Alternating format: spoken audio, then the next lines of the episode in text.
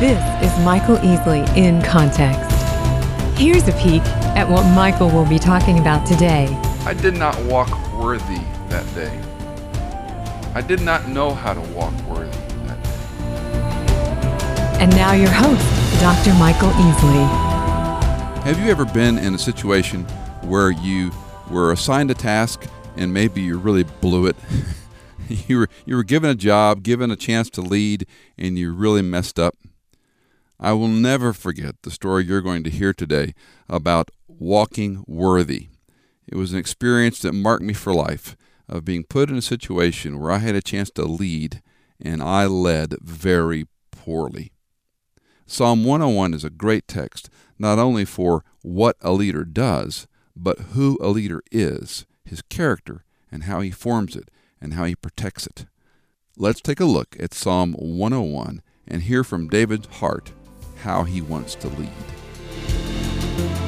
I had only been in the Northern Virginia, Washington, D.C. area about a year, and the first friend I had made died.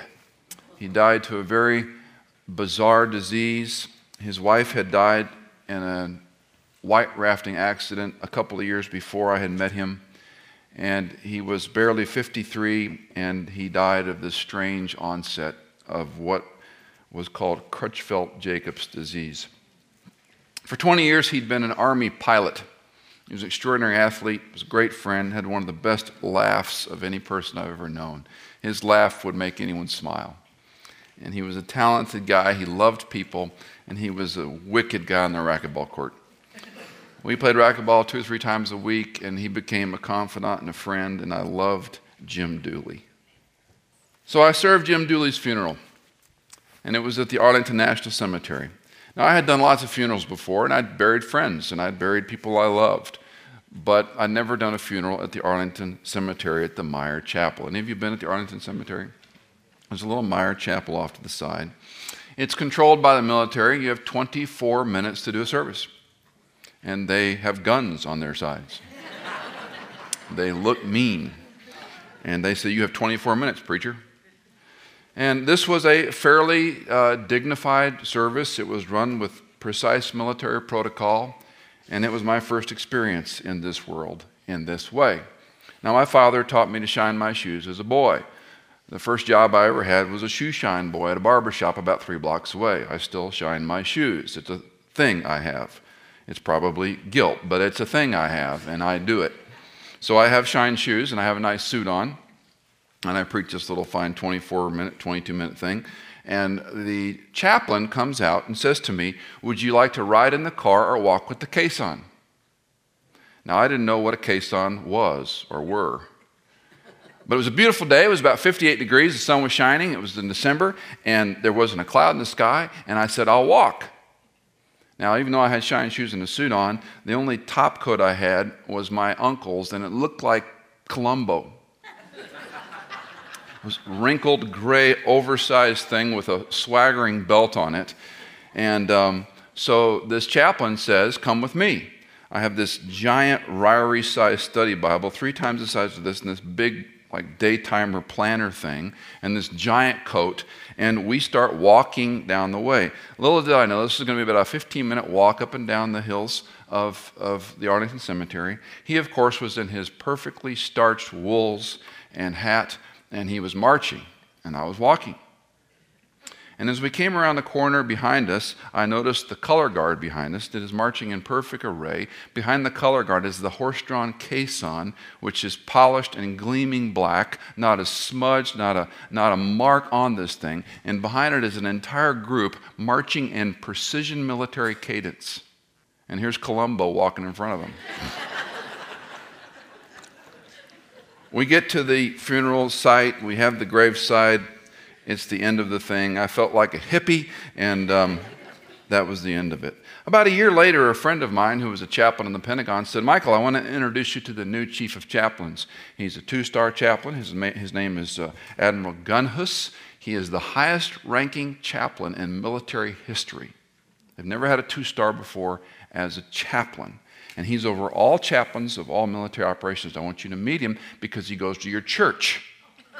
Okay, let's go meet him. So we go up to the Pentagon and we do the Pentagon tour, which is a remarkable tour for a couple of hours. And then he says, let's go see the chief of chaplain.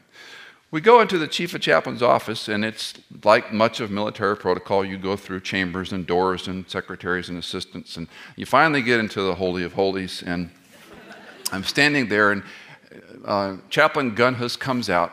He shakes my hand, and he looks at my friend, Chaplain Tatum, and he says to him, When are you going to teach this boy to march? It was a year earlier that he had been the duty chaplain at the Fort Myer Chapel who had asked me, Do you want to walk or ride in the, in the car? And I said to him, Next time I'll ride. I did not walk worthy that day. I did not know how to walk worthy that day. wasn't in my element. I'd never gone to boot camp, never been a NCO, never been through officers training, never had some drill sergeant barking at me. Didn't know how to do it. I was inappropriate that day. Didn't walk to honor the military. My friend had a caisson. You and I serve a king. We serve the king. And we're to walk worthy. We're to walk in a manner of our calling, Paul tells us. Psalm 101 is the last psalm I'd like to look with you at for a few minutes today. It is another royal motif song. This psalm is probably an inaugural psalm. I suspect David wrote it on the occasion of his own inauguration, which seems a little strange, but then if we know the character of David, we know that he was a wonderful musician. He was a man's man, and that he killed a lion and a bear not an easy accomplishment in any day. He killed a giant. He was a mighty warrior, and he was the king. So he's an unusual combination of the military grit, of the strength of a man in the field dealing with animals, and yet knowing how to lead God's people. And he happened to be an extraordinary musician and writer as well. So, in some ways, it makes sense that he would write his own inaugural tune. If you read the book Neil Postman wrote back in the mid 80s called Amusing Ourselves to Death, he writes, I believe I am not mistaken when I say that Christianity is a demanding and serious religion. When it is delivered as easy and amusing, it is another kind of religion altogether. Uh, we serve a universal, the universal King, the sovereign God, and His Son Jesus Christ through His Spirit. And we need, I believe, a different look at what it means to follow Christ. Uh, this, of course, another one of the Hebrew hymn books. David, not unlike Psalm 110, has this double message. He's talking about himself, but he's also talking about Messiah, the ultimate king. Now, the king of Israel had to do two things he had to be subject to the laws of God, and he had to be an example of the law of God. He had to be submissive to God's law, so he had to comply with it, to follow it, to obey it. But he also had to be an example of the law to the people who were going to be in his kingdom. And that is, in, in germ form, what this psalm teaches. I am subject to the law of God, but I must be an example of the law of God to all the people around me in my cabinet. Again, Derek Kidner, it should hardly need saying that the resolve here is to have no truck with evil men does not spring from pride, but from the king's concern for a clean administration, honest from the top down. You know, as I, Cindy and I are somewhat political junkies. We love politics. We love to watch all the debates and all the pundits, and we have our own running commentary as we're watching these people. I want a clean administration from the top down. I don't care if you're a mayor, a councilman, an alderman, a president. I want a clean administration from the top down. Doesn't everybody? If Richard Milhous Nixon would have said, Yes, I had a hand in the Watergate affair, that has slapped him on the wrist, he'd have been a heroic president and built his library, and we'd all love him. The same is true with every president. They make mistakes. We'll give them lots of grace, won't we? We'll give them lots of slack. But if it's not clean, the nose knows. This psalm folds into, unfolds into three very simple points. Number one, a commitment to serve the king, verse 1. Psalm 101, beginning at verse 1. I will sing of loving kindness and justice. To you, O Lord, I will sing praises. The two vertical aspects that we've talked about loving kindness and now the word justice. Loving kindness, of course, that covenantal love. God loves to be loyal to his chosen people and his covenant promises. It is his chesed character. It is who he is. It is the ethical love of God that when he says something, you can count on it. His character, his promises are good, his word is good. That's who he is. That's who we pin our hopes on. Here the psalmist says, I'm going to sing of this loving kindness. Think of the songs we hymn contemporary versus traditional versus classical music, whatever your particular preference may be. Does the lyric worship Yahweh, Jesus Christ, well? Is there a vertical nature to the worship? One of the great litmus tests of the songs we sing are we singing about Him or are we singing about us? You can do both, but I hope we sing a little more often about Him doxology, the glorification of God, praise God from whom all blessings flow. We're praising God, not talking about our miserable estate, which I like to do too. But worship sings of loving kindness and justice. Justice is the ruler's prime duty. We expect a king to execute justice. Now, the Hebrew concept of justice is a little different than perhaps our American view of justice. The American view of justice is if something goes wrong, fix it, do the right thing. But the Hebrew concept of justice was a two edged sword. You corrected those who did wrong, but you rewarded those who did well. It's not just the one side. Some of these communities, they, they try these experiments. Instead of giving traffic tickets, they give $10 gift certificates to people who come to a complete stop. You've heard about these communities, and the motorcycle cop comes up and you go, Oh no, what did I do? Have you ever had that light and siren in your rear window and been happy? There's not many things in life that get me going like the sound of a police car and red lights in my rearview mirror or an ambulance. What did I do? Am I holding the wheel right? Do I have my seatbelt on? Am I driving the speed limit? Did I come to a complete stop at the stop sign? And so, justice from the American feel is what I do wrong. But the Hebrew concept of justice is that's just half of it. You reward those who do well. So look at the beginning of the psalm. The king is saying, I will, two declarative statements. I will sing of God's hesed, of his loving kindness, and I will sing of his justice. The king's resolve as he begins his inaugural address is, I'm going to talk about the hesed of God, that he is a loving, kind God. And I, as the king, will sing of justice. I will do right, and I will reward those who do right. That's my job as a king. That'd be a pretty good mantra for any presidential candidate. I will do the right thing in the right way. I will correct those who don't, and I will reward those who do. That's the chief concern of the king a commitment to serve a greater king. We might call them the vertical and horizontal commitments loving kindness and justice. Uh, Spurgeon called them the bitters and the sweets. When I read this part of the psalm, uh, one of the questions my runs to is um, Do I recount God's loving kindness and justice in my own life? We sing the little hymn, Count Your Blessings, name them one by one. Count your many blessings, see what God has done.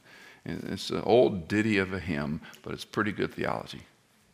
When's the last time you took pen to paper and you counted the blessings that God has put in your life? It's a humbling thing to do.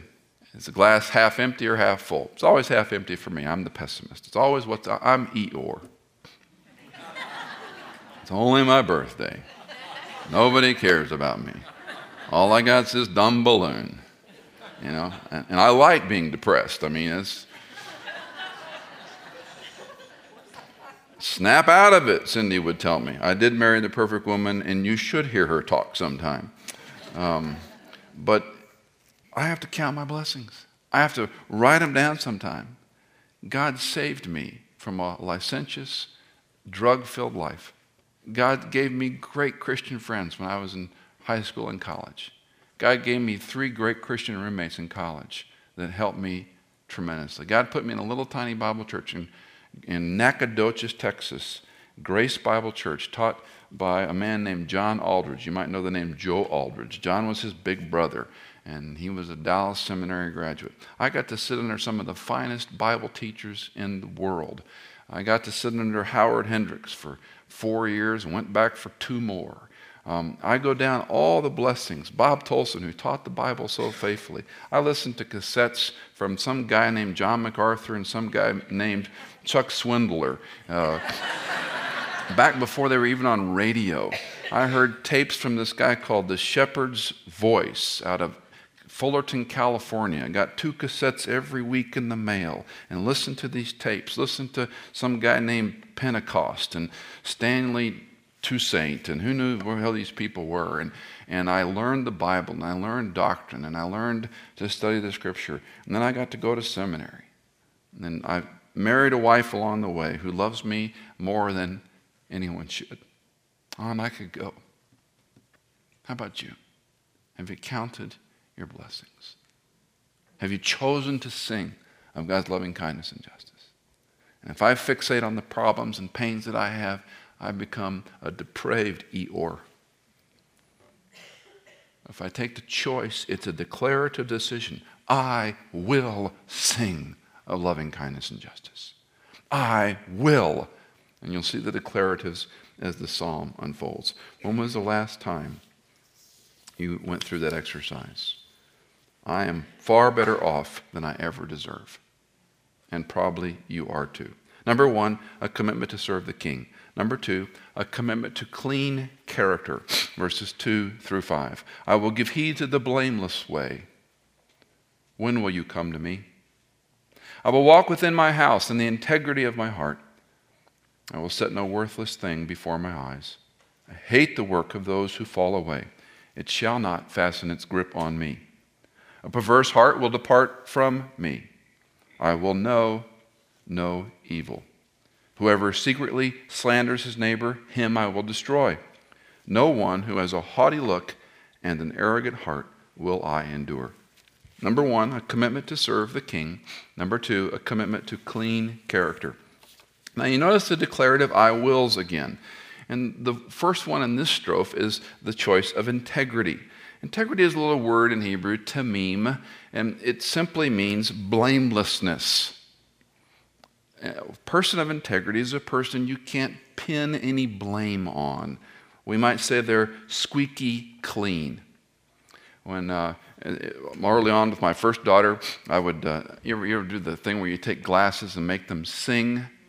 And I would do this with my, my first two daughters. And um, we would get the hot soapy water and clean them. And, I, and you put different amounts of water and make them sing. And then I would intentionally let them, with their unsqueaky clean hands, try to make them sing.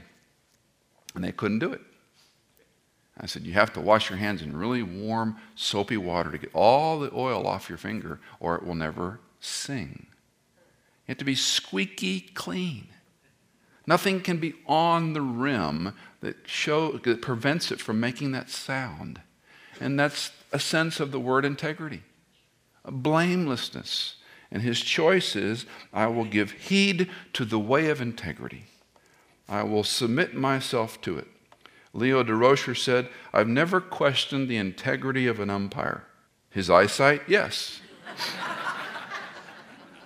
The demonstration of integrity is okay, I'm going to sing about it. I'm going to give heed to the blameless way. How are you going to prove it, King? David, how are you going to show us the blameless way? Look at the rest of the verse. There's an interlocution here we have to talk about. When will you come to me? But then look at the next strophe. I will walk within my house in the integrity of my heart. I will set no worthless things before my eyes. I hate the work of those who fall away. Let's unpack these a little bit at a time. It's one thing to look like a person of integrity. It's another person, another thing to live like a person of integrity. A friend of mine said he could never pastor. I could never be a pastor of a church. So why? He says, well, you counsel these guys who are the worst husbands and fathers in the world, and on Sunday morning they put on a suit and tie and they sit in the pew and they smile at you. So I could never be a pastor. I said, oh, it's easy. Just take them behind a woodshed and work on them for a while. He couldn't handle the disconnect from what a person says versus what a person does. That's a lack of integrity. If what we say we do, we do it when no one is around, see if we do it. You are a man or woman of integrity when you do what you do alone. That's when you know if you have integrity. What you do when no one is looking. I would take it a step further. It's what you think about in the privacy of your mind. No one can dial into our thought lives except the Holy Spirit. And what we think about when our wife is saying something, what we think about when our husband is not saying something, what we think about when a young woman walks by, what we think about when a, a strapping, fine specimen of a man walks by, what we think about when we look at someone with contempt, how we judge or are critical of other people. I believe that's where integrity begins. Now, where was David's demise physically? On the roof of his house. He saw a woman bathing. Well, what's he doing on the roof looking at a woman bathing? And what's she doing not bathing in such a fashion that he can't see her? There's no integrity. And the text gives us no indication, but I suspect it wasn't the first time. It's in his house. When he wrote these words, little did he know. He was making a choice before God, before people, and I think he meant every word of it. I will walk within my house and the integrity of my heart. He knew he had to do it, but he's human and he's culpable, just as are we. It's a very powerful warning to those who would be leaders. You lead a family, you lead an organization, you lead a ministry, you lead a company, you lead a practice, you lead a classroom, anything that you lead. When a leader falls, he or she falls far.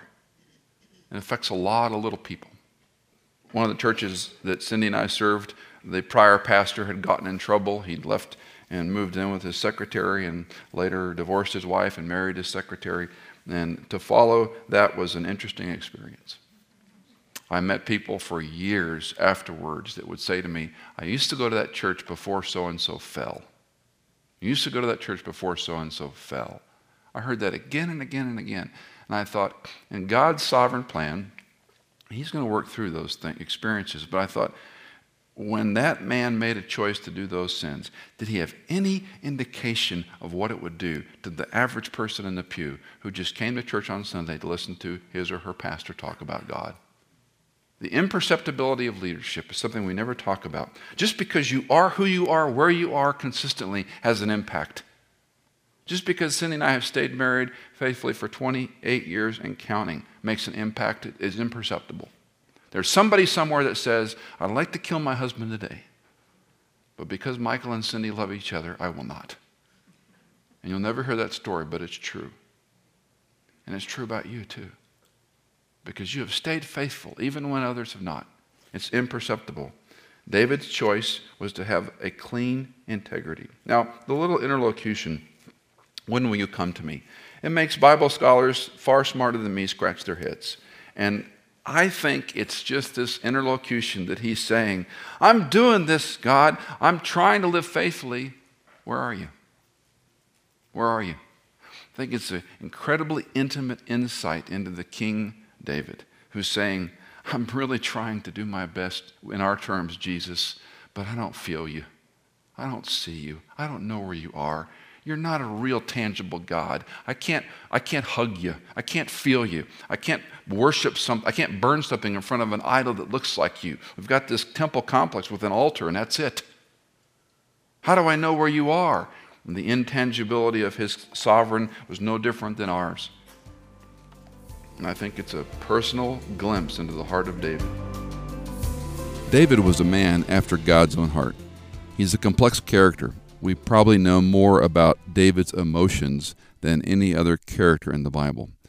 As he wrote the Psalms, as a king, as a musician, as a warrior, and we would call a songwriter. So we know a lot about his personality and character. It fascinates me that the king is telling himself and others we have to make a choice, a personal choice, to worship God. No matter how we feel, no matter what our experience in life may tell us. A follower of Christ chooses to serve a king, he chooses to worship him. And David gives us the keys to what it means to be a good leader. This is Michael Easley in Context. Thank you for listening to Michael Easley in Context. If you have questions or comments, Please let us know at michaelincontext.com.